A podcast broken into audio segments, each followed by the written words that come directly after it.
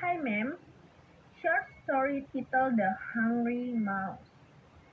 There once was a mouse that had not eaten in days. It had become really thin. After a lot searching, the mouse found a basket full of corn. There was a tiny hole in the basket and he squeezed it through. So he crept into the basket and ate his fill of corn.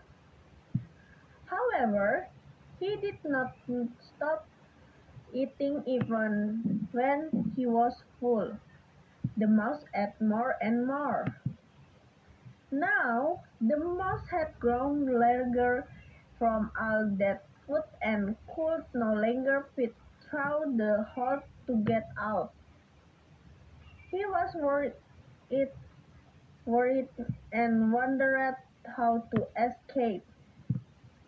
A rat, a rat that was passing by heard the mouse and told him that he had to wait until he had grown thin again in order to get out.